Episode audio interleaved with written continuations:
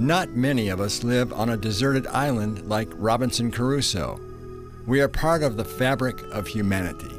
We all have mountains to climb, and when we make it to the top, God's quiet revolutionaries appear. We are forever in their debt.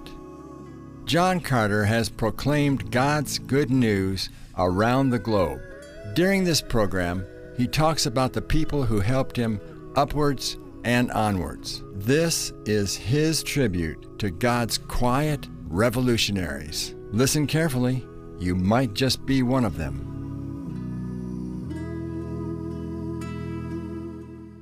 Hello, friend. Welcome today to the Carter Report, and a special welcome to my friend Wayne, the person who is the voiceover in these programs. There's a book that was written to Christians in the city of Rome about 2,000 years ago.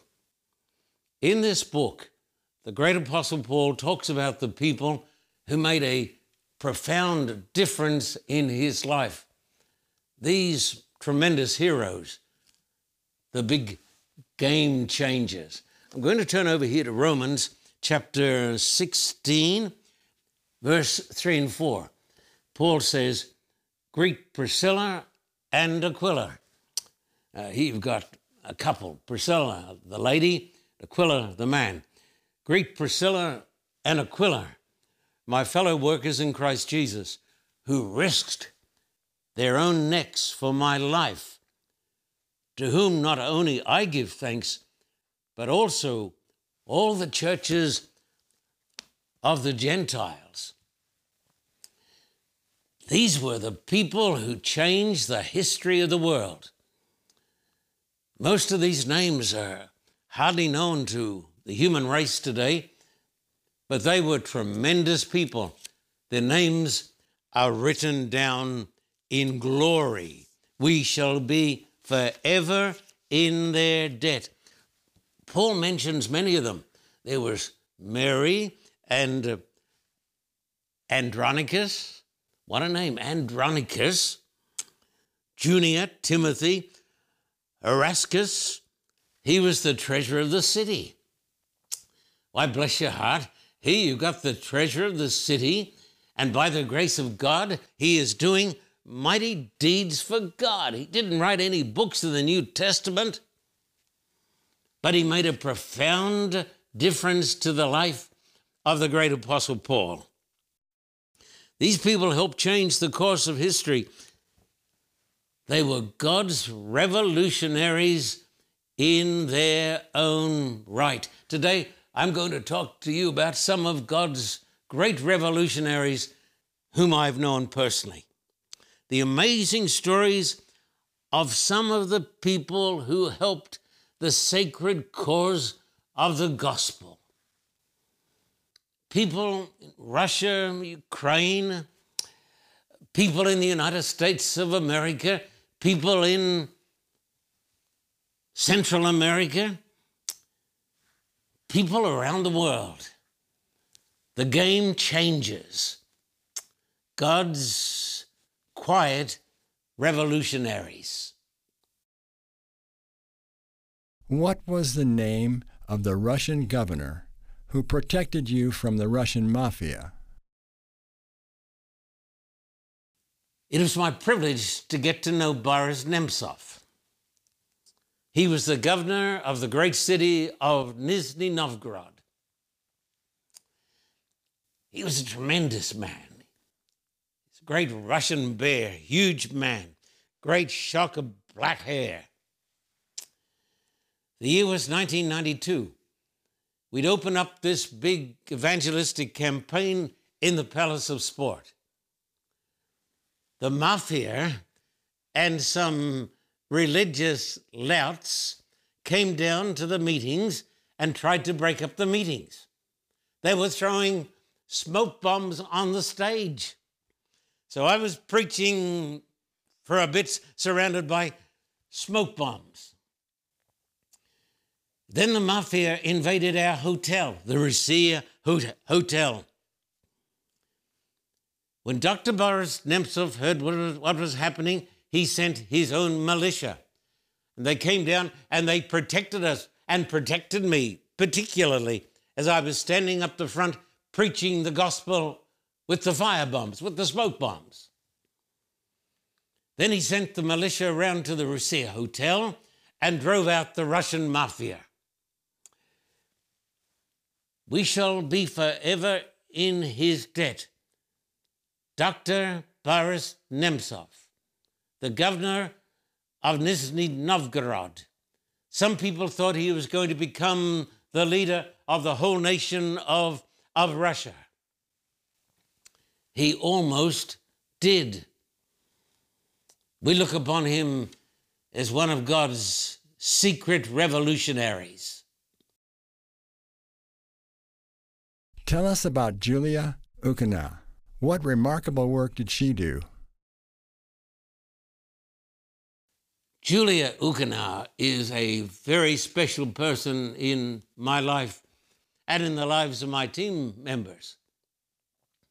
She was the sister of Boris Nemtsov, the governor. When we were invited to the Kremlin in Nizhny Novgorod to meet the governor and uh, the archbishop and all of the city dignitaries, she turned up at the end of the meeting. The meeting had gone for several hours, and we had talked across the table. I remember Boris sitting across the table as we discussed the Bible and the great truths of religious freedom. Danny Shelton was sitting by my side. This was an amazing meeting. And then Dr. Julia Ukina made her entrance. We never met her before. And she told the amazing story how she had been coming to the meetings and how she had found Christ. The governor was visibly moved and amazed. He said, Julia, I had no idea that you were going to Carter's meetings. She said, Boris, I've been going to these meetings and I went as an atheist and I have found Christ. Now, later on, Danny Shelton built the magnificent evangelism center in the heart of Nizhny Novgorod. And Danny employed Dr. Julia, and she has been in charge of the work of God in that part of the world ever since. She is one of God's quiet revolutionaries. Today, we salute her. What happened to Boris Nemtsov. This is a tragic story. I'd gotten to know Boris. I'd gone to a tennis match with him. I had met with him at the Kremlin and on other occasions. He became the voice of freedom in that part of the world. He was a man with tremendous charisma and uh, tremendous courage. And then in relatively recent times, he was assassinated on the bridge that leads to the Kremlin. You can go to that spot today and you'll see that people have left flowers. They, they leave flowers there because he was Russia's hero. He was the voice of freedom, and he was the man who protected us when we went to Nizhny Novgorod in the year 1992 and who saved us from the, the wrath of the, of the great state church and the Russian mafia. How did you become a saved Christian? I was brought up in the city of Brisbane, Queensland, Australia. I was brought up in a very legalistic home. My folks had been taught lots of the Bible, but somehow they had escaped the great truth of the gospel. And so I was brought up in this home where religion was an onerous thing. It was something to be shunned, something to be dreaded. I now understand why so many young people leave the church. I would have left the church also, except in the providence of God, I went to Avondale College. Certainly in those days, it was a, a bastion of, of evangelistic preaching and the teaching of the gospel of Christ. I went there as a boy. In my first year at Avondale College, I turned 17 years of age. I left home to go up into North Queensland when I was 16 to drive a bulldozer to get some money to go to college. So I have not been back to my old home for so, so many years. And of course, my parents have now passed away. I went to Avondale College. In my first year, I turned 17 years of age. There was a young man there studying to become a minister. His name was Tom Ludowici. Tom Ludowici took an interest in me. I was a young person. I was filled with my own private demons and my own private fears. I was restless and I was rebellious. Let me tell everybody who's watching the telecast today rebellious young people do not need criticism, they need the love of God, which is exactly what Tom Ludowici showed to me, John Carter. He listened to me. We went for walks together. He taught me to pray. He taught me about the love of God. He explained to me the greatest text in the Bible, John 3:16. For God so loved the world that he gave his only son so that whoever believes in him shall not perish but have everlasting life. And over a period of time, over a period of months, Tom taught me the gospel of Christ. He taught me that Christ died for me and that God loved me. This became a tremendous, overwhelming revelation of truth. I tell you something, I was dazed and amazed by the revelation of Christ. Absolutely dazed and amazed. After all of those years, I am still dazed and amazed. Later on, Tom went to the United States of America. He married a very beautiful woman whose name is Pam. Went over to the United States of America, got his doctorate in ministry. He came back and served at the Sydney Adventist Hospital. One of God's quite revolutionaries. They're both revolutionaries. They are touching, they touched the lives of so many people with a quiet, gentle touch.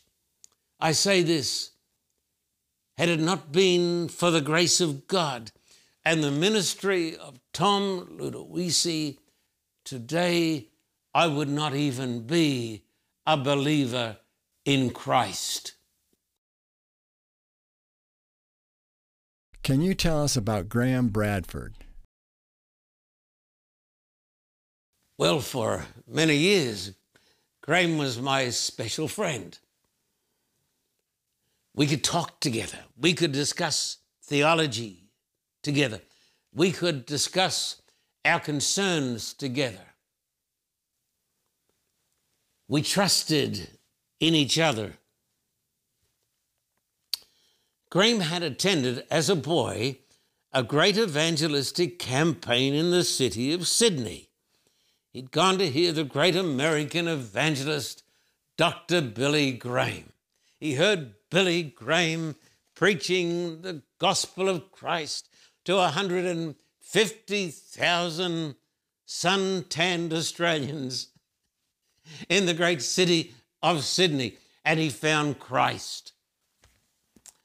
And after that, he went to what they called in those days an Adventist mission. That's a term that is not used today, maybe because we've lost our sense of mission. I don't know. But he went to this Adventist mission and became convinced about the truth of the biblical Sabbath. Remember the Sabbath day to keep it holy. And then he went along to Avondale College. He did a degree in theology. He became, in his own right, a theologian and a scholar, a preacher and an evangelist, a game changer, one of my heroes. I will forever be in the debt of Graham Bradford. What impressed you most about him? He had remarkable courage. He wasn't pushed around. He was gracious and kind, tactful, but he was completely fearless. He was a person of tremendous integrity. Now, of course, not everybody who works for the church organization, unfortunately, has those sterling qualities. But Graham was a person with his own beliefs. He got his beliefs from God. He got his beliefs from a study of the scriptures. He was an evangelist. He believed in sharing the love of Christ with a dying world. He was one in a million. And what are some of your memories? We went to Manila together. We took a great group of young people from Sydney, Australia. This was my wife's idea take young people overseas, get them out of the materialism, the worldliness of the big cities like Sydney, and take them into a third world country and expose them to the preaching of the gospel of Christ. And so we took a bunch of young people from the Wahroonga Church on the north shore of Sydney. And we went to the city of Manila. We hired the Filipino International Convention Center. We had to raise the budget for ourselves. We've always had to raise our budgets. How much money does the church give us? you can guess it. But we rely upon God and the people of God, and God has never failed us. Neither have the people of God. So we had this great campaign in the Filipino International Convention Center, and we saw thousands of people come to Christ. On one occasion, Graham and I and a few others went to this great high security prison, and we were taken onto death row I had the privilege of preaching on death row to young men who'd been sentenced to death, who were soon going to be executed. I preached on the cross of Christ. I preached on the love of God. I preached the gospel of Christ. And Graham was there, of course, and then Graham and I took these young prisoners, soon to be put to death, into an adjoining room where there was a, a large tank of water. And Graham and I got into the pool of water with one of the Filipino pastors, and we baptized those young men. Graham never forgot it. I never forgot it. We saw the power of God. Graham and I have been to dangerous places. He was one of God's heroes, I tell you. Did he go with you to Russia? The year was 1992, January. We got off the Trans Siberian Express. Oh, so cold. It was absolutely, Russia gets a little chilly in winter. As Graham and I got off the train, we looked down into the faces of the survivors of the communist Holocaust. There was Pastor Vitelli, Pastor Alexander, Pastor Vasily, and a few others. We went and we preached in the churches. We'd never seen anything like it. Communism had collapsed. The people, many of the people, were close to starvation. I remember on one occasion there was a big truck that was, the back of the truck was full of fish. The fishermen had been out catching fish. And people were lining up by the hundreds, almost starving. And so we brought, we bought the truckload, we bought the whole lot. And in the name of Christ, we gave the fish to these starving Russians. So Graham helped me to organize this great campaign. And he came back with me about five or six months later.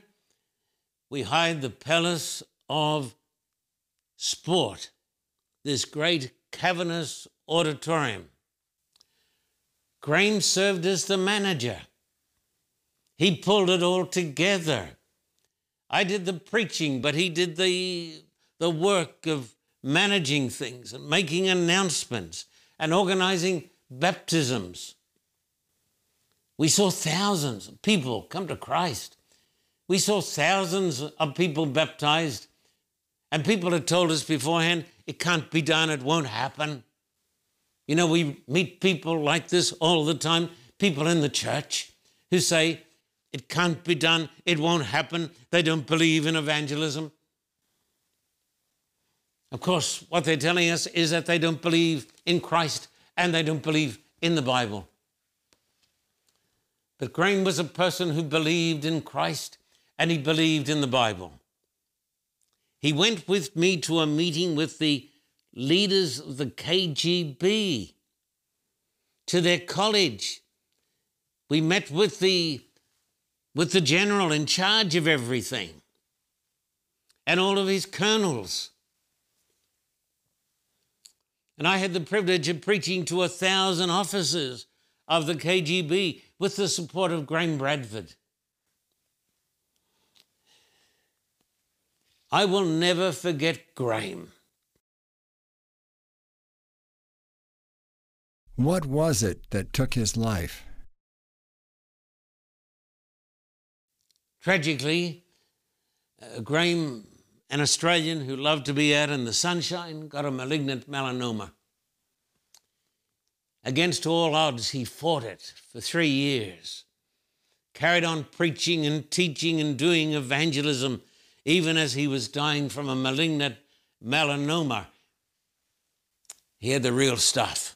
He was the real stuff. I took his funeral at Avondale Cemetery. At the end of the sermon, I said the words Rest in peace, rise in glory. Graham will be, my friend, uh, with Christ in glory. He was one of God's quiet revolutionaries. Much more to come, amazing stories to come.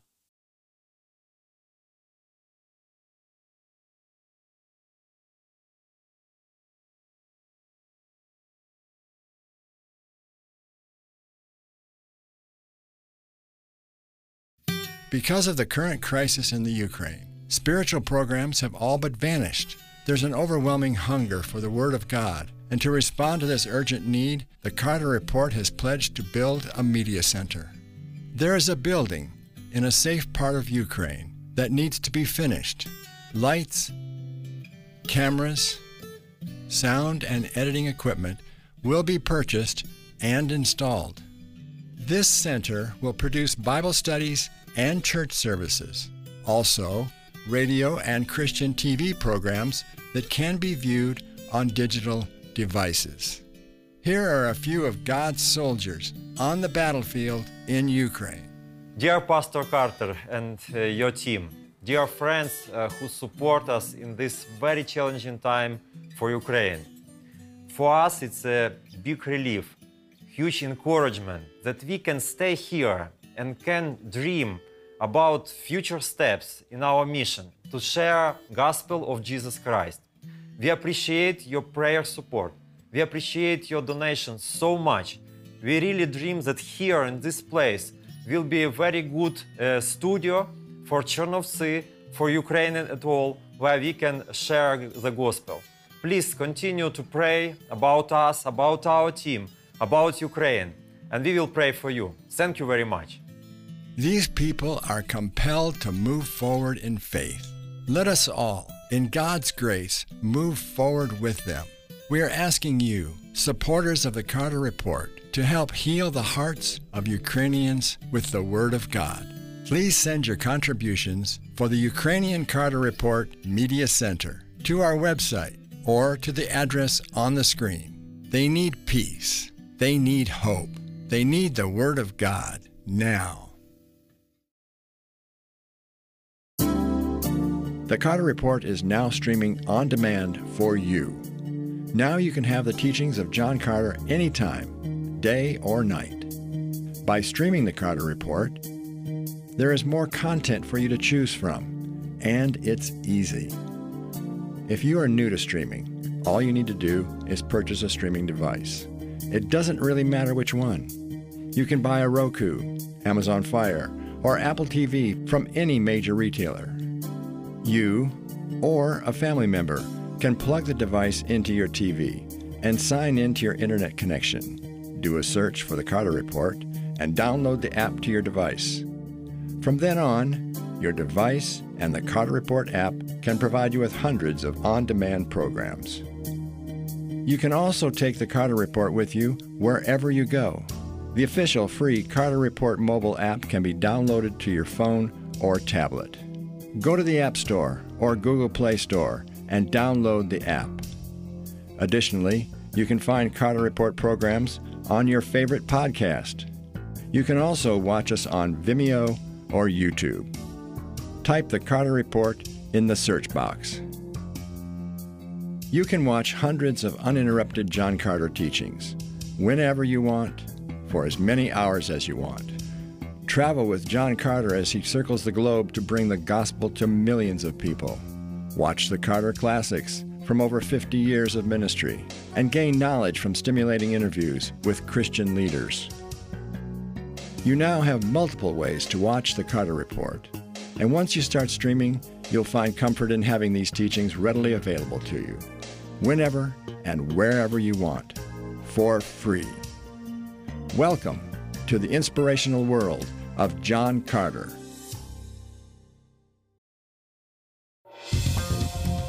For a copy of today's program, please contact us at P.O. Box 1900, Thousand Oaks, California 91358. Or in Australia, contact us at P.O. Box 861, Terrigal, New South Wales 2260. This program is made possible through the generous support of viewers like you. We thank you for your continued support. May God richly bless you.